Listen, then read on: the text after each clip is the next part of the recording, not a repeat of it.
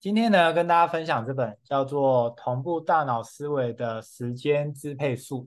那其实这本蛮特别的，我们常听到很多关于就是时间管理的书，对吗？好，那其实这本书呢，它在开头它就讲说，我们是不是蛮常遇到说，好像时间管理的一些方法，我们有尝试过，好像有一些效果，可是没办法就是持续太久。哦，那其实大家是不是会觉得？好像很可惜，可能有些人有效，有些人没效。那这当中到底出了什么样的环节呢？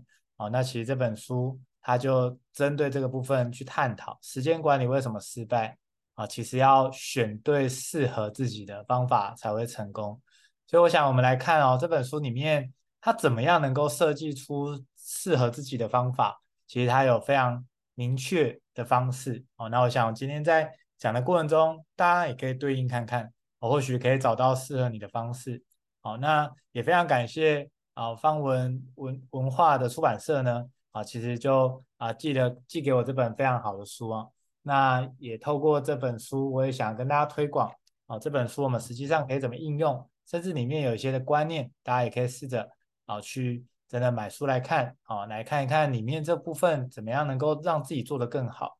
那在过往哦，其实我们在时间管理，我们很常会有一些的误会。首先，第一个就来跟大家分享，就是我们总以为时间管理可以提升工作表现。哎，这听起来很吊诡哦，明明时间管理应该要可以啊。可是大家有没有这种经验？就是如果你时间管理的很好，那然后你接下来应该要做什么事情，或者是你接下来工作这件事情，你就会变得更快完成吗？其实不见得，对吗？大家有发现吗？啊，比如说啊，我们讲金钱，其实也是一样啊。今天很多人说啊，我只是因为没钱了。如果我有钱，我当然知道怎么管理，我当然知道怎么建立被动收入，我当然知道怎么投资。但事实上不见得是这样哦。真的，突然有一笔钱，不管是五百万还是两千万来到你手上，那怎么样能够替自己创造收入？怎么样能够精准的让这个呃毛利率呃不那个转换率是比较高的？其实我们都。呃，不一定擅长做这件事情，所以我想时间管理跟工作表现它是两码子事。只不过时间管理做得好的话，我们确实能够有更多的资源可以运用，但不代表我们有很多资源可以运用，我们就一定能够提升这个表现，或者是能够做得好。我想这是这本书啊，第一个很重要想要跟大家讲的。我觉得，哎，确实也是，哎，我们好像有时候会在这个。所谓的误区这个盲点当中啊，就觉得自己时间管理已经做好啦，可是殊不知，其实工作表现未必有同步的提升。那我想非常可惜，所以大家就会有一种感觉，就是好像没有太大的改变呢，没有太大的改善啊，那就会觉得好像时间管理没有用啊。其实不是这样啊，只是我们有一些的误解了。第二个，我们来看，当你越在意时间，工作效率会越低。哇，天哪！我那时候 看到这边的时候，我实在有点难难接受诶，就是那那不是就是因为我们在乎时间啊，应该是我们因此就可以做得更好。那怎么会说反而你太在乎时间这件事情，你工作效率会降低哦？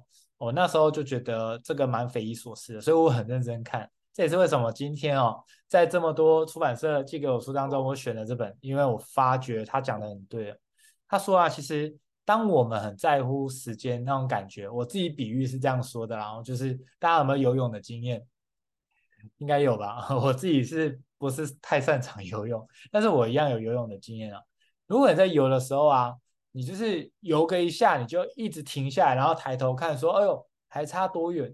哦，然后呢，再继续游个一下，然后又停下来，哦，还差多远的话，那你会发觉哦，就是你一直在乎到底达成了没？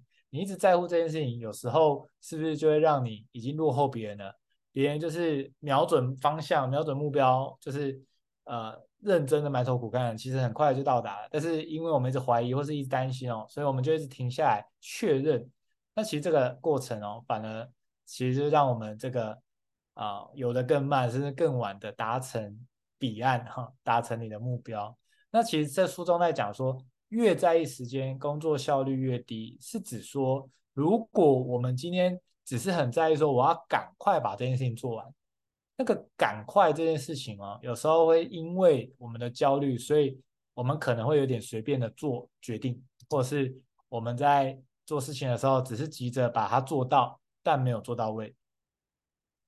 那大家有没有这种经验哦？好像是这样哦，就是因为时间紧迫嘛，啊，赶快先有做就好，赶快先先先先缴出去就好了，先看看怎么样再说。但是做到，但却没有做到位的结果是什么？就是我们要一直重来哦，那其实就会非常非常可惜，甚至到最后我们就会养成一个循环，就是我们只完成简单的重复性事项。为什么？因为这个简单重复性的东西啊，你比较能够掌握，所以你就会觉得。啊，我就先从这个开始，但是到最后呢，我们可能永远只会完成这些，那其他重要的事情我们可能都会忽略了。所以呢，这是这本书的第二个跟我们提醒的是说，其实我们确实可以追求效率哦，我们确实可以啊、呃，怎么样精进啊，让就是更少的时间完成一样多的事情，或是让一样多的时间完成更多的这个产值哦，确实可以。可是如果我们过度的在乎这个。呃，效率哦，可能我们就会忽略了，就是有效这件事情。所以我们常说啊，有效率跟有效哪一个重要？当然是有效，因为你很有效率，但没效的话，你基本上你几乎是没有进度的。你一直在做，然后一直都没有获得那个可累积的进度，那会蛮可惜的。我想这是第二个部分。第三个，时间管理难有好结果。哎，怎么会这样说呢？其实这边有讲哦，就是有一个我们蛮常会犯的一个。过错就是说，这个叫单纯紧急效应哦。我们一般人呢都会认为说，有期限的任务较为重要。好，那真的是这样吗？大家有没有这种经验哦？就是通常一件事情它很棒很重要，可是如果我们没有压下一个期限，好像这件事情就会一直拖哦。比如说这个是不是有很多的书很棒？那你也知道这个书要赶快来看啊，可是你没有设一个期限哦。那真的是有时候会一直往后延，可是有些工作上的事情其实很鸟，而且真的没什么意义哦。可是他就老板就给你压一个期限，你就觉得哦哦，我要赶快完成，因为没办法嘛，因为你在工作嘛，你还是吃人家饭碗嘛，假装掏罗嘛，没办法。所以就是这个过程哦，我们总是人家压给我们期限，我们就会急急营营的赶快完成。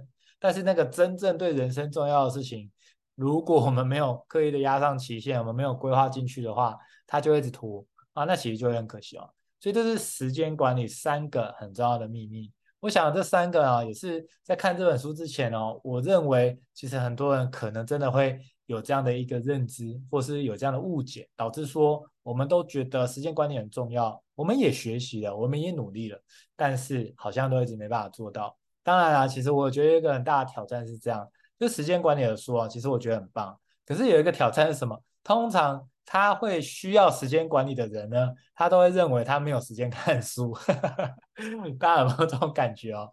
就真的需要的人，他可能反而不容易得到这些资讯，因为时间管理他觉得很焦虑、很担心，他就会觉得我有空在那边看书，我怎么不把时间拿去做哎这个重要的事情？但是殊不知哦，如果我们时间管理的这个技巧、这个能耐啊、哦、一直不够的话，其实我们就会一直在追逐这个。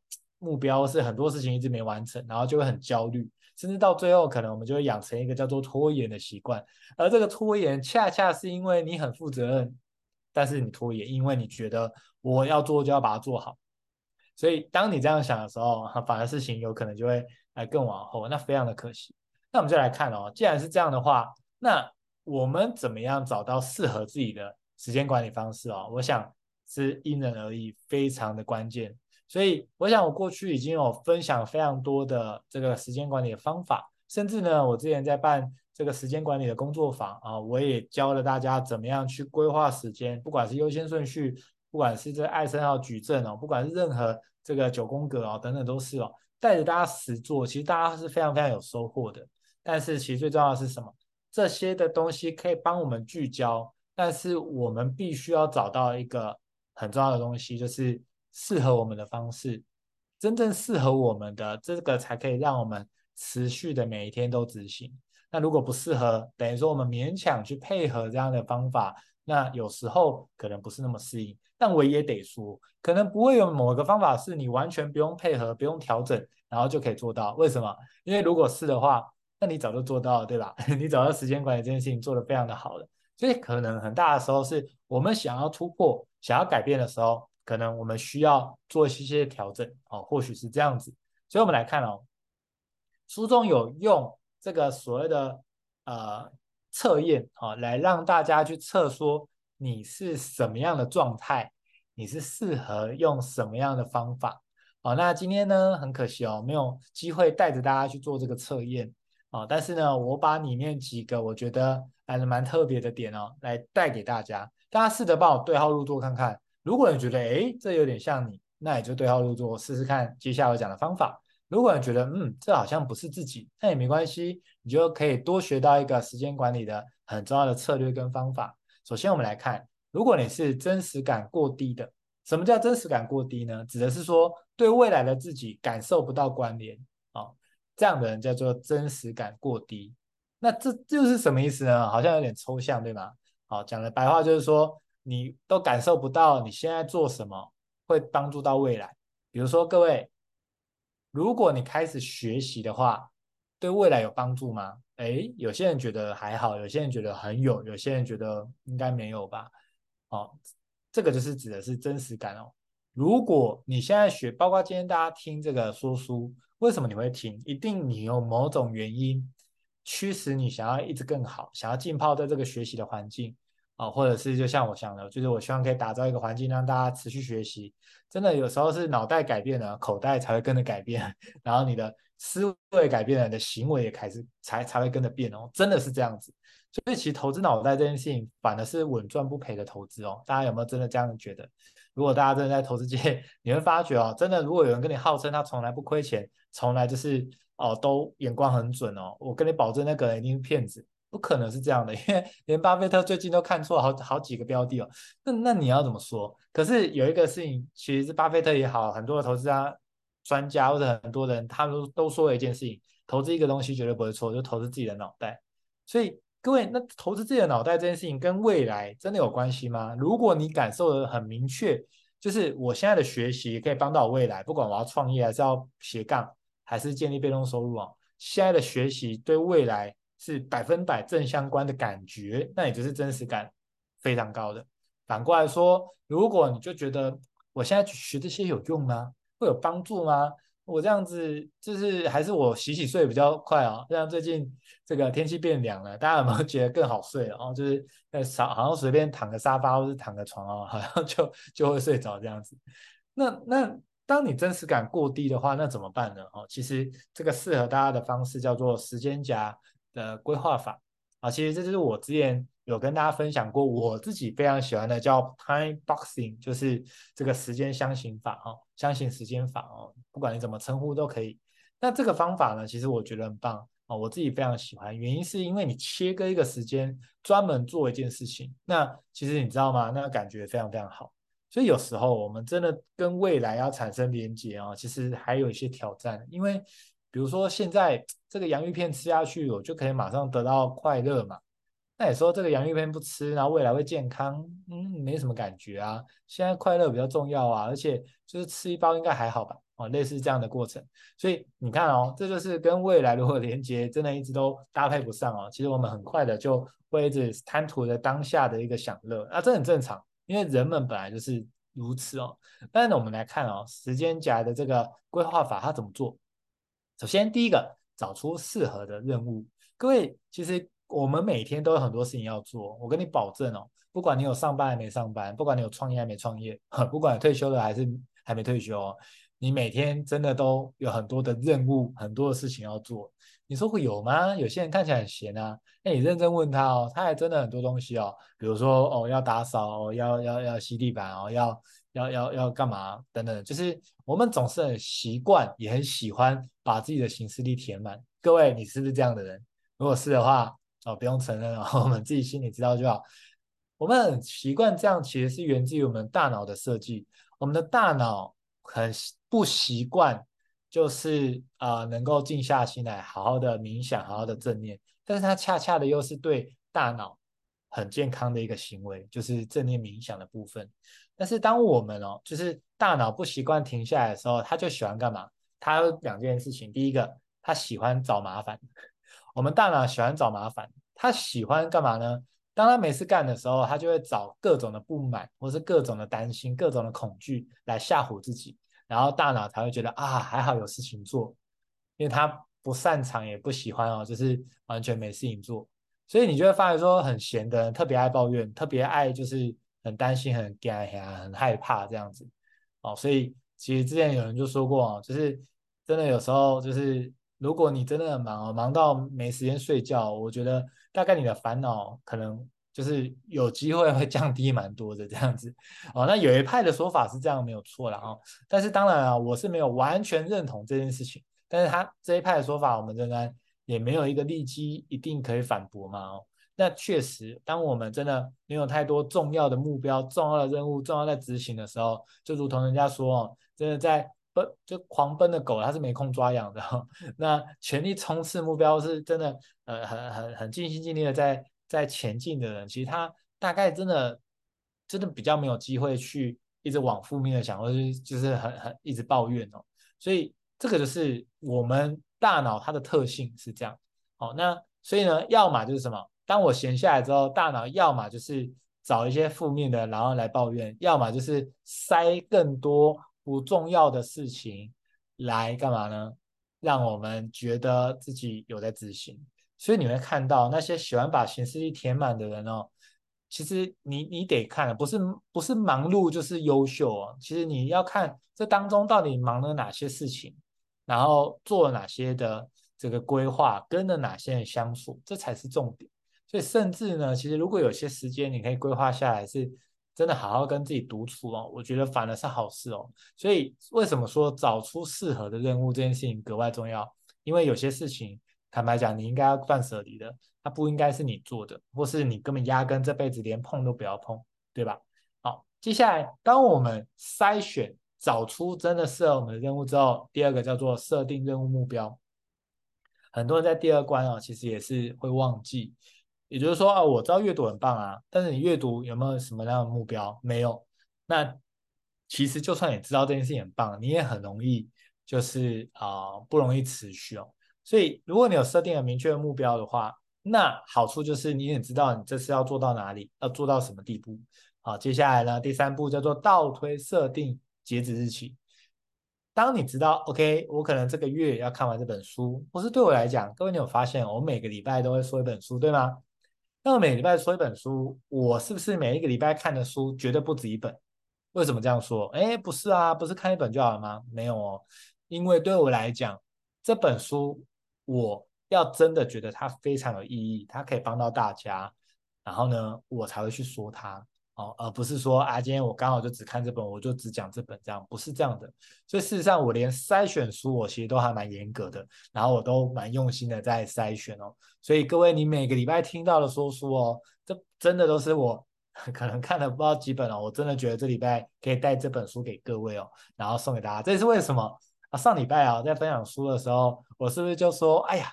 好，希望可以分两集，可是不行不行，还有好多书，我真的很想跟大家讲。好，因为有非常多很棒的书在后续等着大家。好，大家别忘记啊，持续的关注啊我的 YouTube 跟 Podcast 啊，希望可以带给大家更多的内容。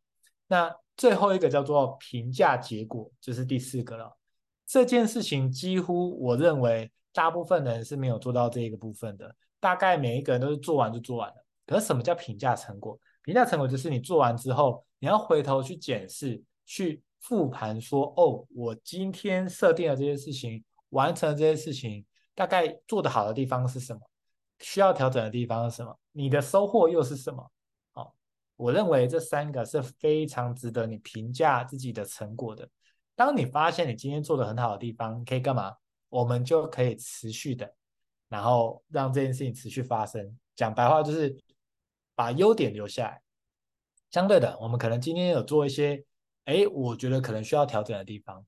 那这些需要调整的地方怎么办？那我们是不是有机会明天我们就把这个筛选掉，我们就把这个需要调整的地方调整好了？那这样是不是很棒？好，那甚至第三个叫做，那我到底学到了什么？我觉得这很关键哦。各位，你每天不管有看书没看书，你每天其实都一定会学到很多新的东西。好。那比如说，呃，可能最近天气变化嘛，诶，我今天在骑车的时候，我就自己在呃跟自己对话，我就想说，哎呦，今天变冷了，诶，十月了，哦，那为什么？诶，好像以前是中秋过后就冷了，诶，现在诶怎么到十月后，哎，那这个是不是有可能跟这个啊、比如说这个呃五行啊，或是等等的有关？我虽然不知道，我还没有答案啊。我的意思是说，我就会自己跟自己在那边对话，然后就会抱持一个好奇心，哎。那这样子用天干地支去算哦，或是不是其实这个现象也早就被古人其实他都可以推算出来，还是说其实已经超乎古人这个的规律了？我就会我就会自己跟自己这样子一直对话。那其实对话过程很好玩啊，有时候也不一定有答案哦，但是因为这个对话，你就会一直持续的成长，然后你会像好奇宝宝一样。你因为你好奇，就想像海绵，你就会吸收很多新的资讯哦。这也是为什么有时候我就突然去学什么八字，有时候突然学人类图，又学什么，你就会觉得天哪，周围都干嘛干嘛学这些？那甚至有些人以为说哦，我学这些是为了用这个工具去赚钱哦，其实没有。我其实想的都是，我想要让我自己手边的工具、思维、行为等等全方位的一个提升。就可以帮到身边的人，不一定是一定要这么窄化的。我要用哪个工具来牟利，哪个工具来怎么样？我想的都是怎么样可以帮到别人。所以评价结果这件事情哦，我其实就是一直在跟自己对话，甚至在上一本书有跟大家分享，有一个字眼叫做对付自己。当你哦有办法很好的对付自己，对付当然这两个字哦有点负面，但是其实书中想要讲的是说，我们如果能够跟自己一直对话，然后甚至学会一点点的质疑自己。那个质疑不是觉得自己很糟糕，是问自己说：“哎，那那那这个方法真的好吗？哎，时间管理真的是这样吗？哦，等等的哦。其实我在看每本书，我都会自己跟自己一直对话哈、哦。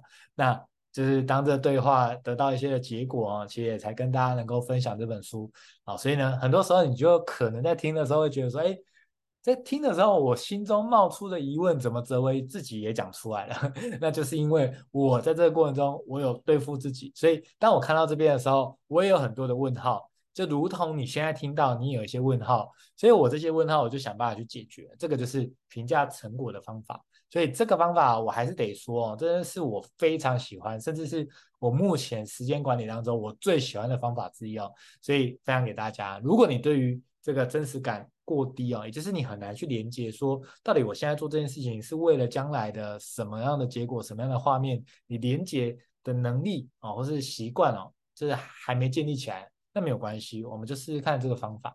接下来我们来看有没有人是真实感过高，也就是说对未来的自己要求很高。什么叫要求很高？就是因为你知道说你现在做的每一件事情对未来都有帮助嘛，所以你一定会展开计划，然后展开比如说月目标。周目标、日目标，对吧？好，那当你设定日目标，然后甚至你还会设定哪个小时要做什么，结果呢？会不会遇到这种情况？什么情况？就是哇，今天真的 delay 了，或是今天真的没做，或是今天因为一件可能小孩突然干嘛，或是一件就是额外的事情，导致一个结果就是你设定的东西没有做。各位，你知道这个时候大部分对于真实感过高的人，他们会怎么样吗？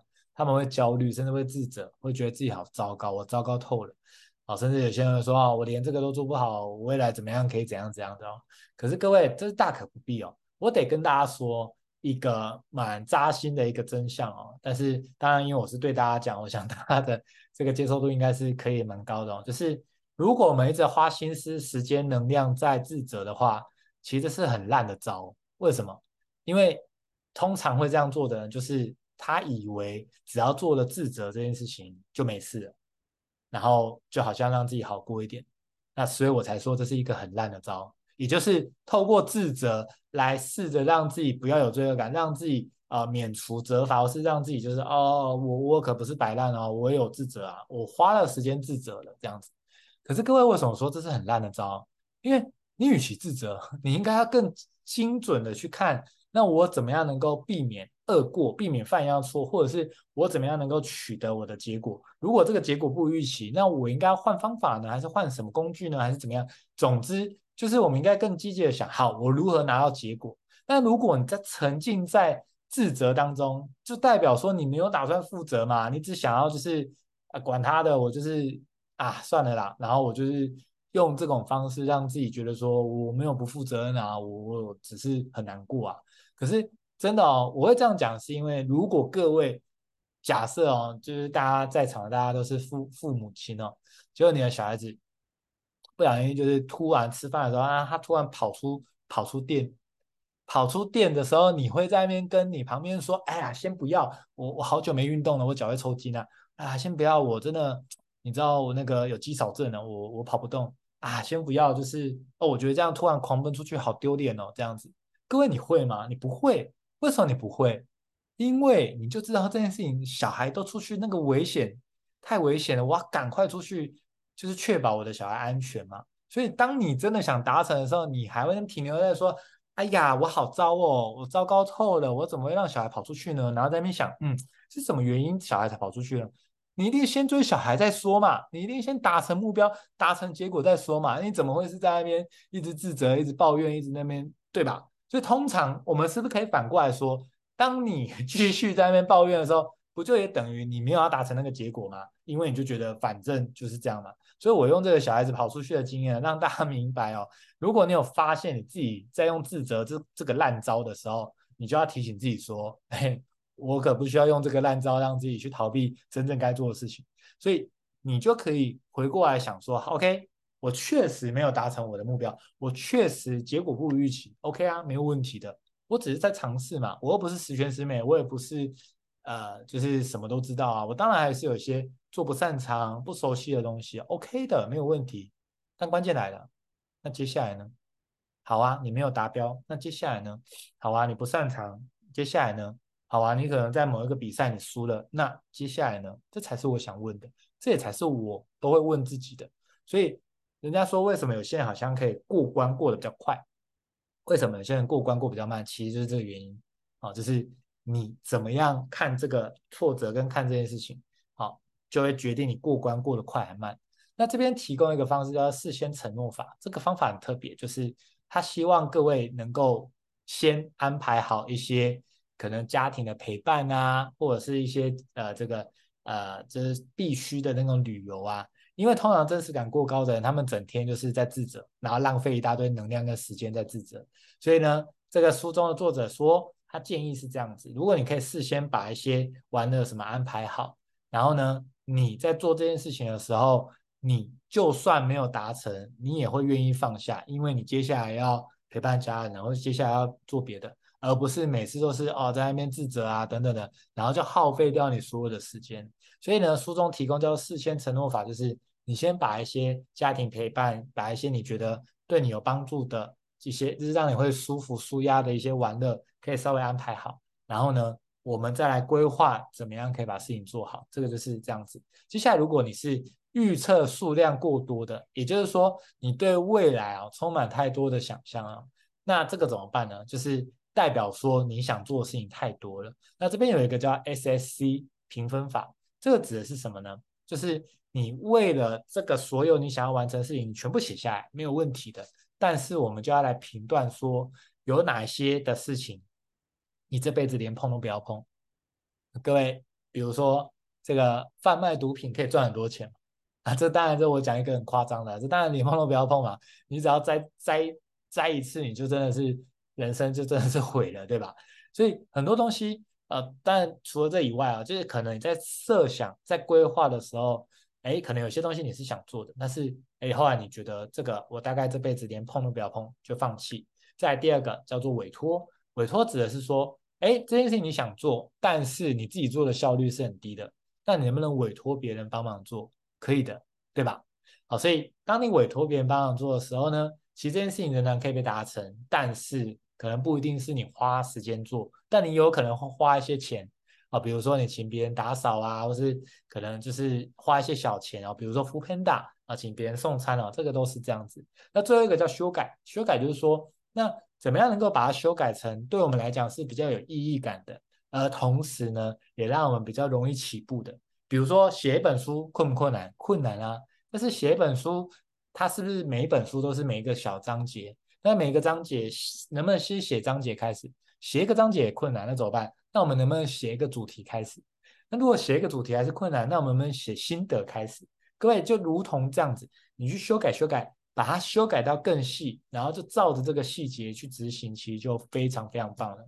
所以我想，如果我们是回溯偏差。非常大的这种人，就是简单来讲，是常常他会误判或是记错他过去花多少时间。比如说，有些人在冥想，那我问他说：“哎，你刚刚冥想多久？”那好久哦，我觉得我刚刚冥想好像冥想了五十分钟，但实际一看，根本连五分钟不到，他就觉得好像过了五十分钟。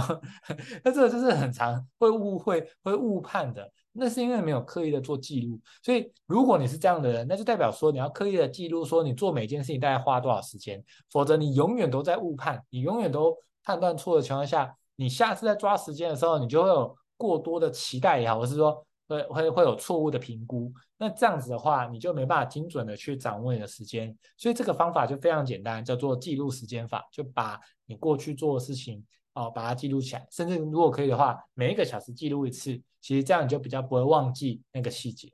所以各位，有效比有效率更重要。如果我们可以学会用从容，其实就能看清一切。很多时候我们就太焦虑了，什么都看不清。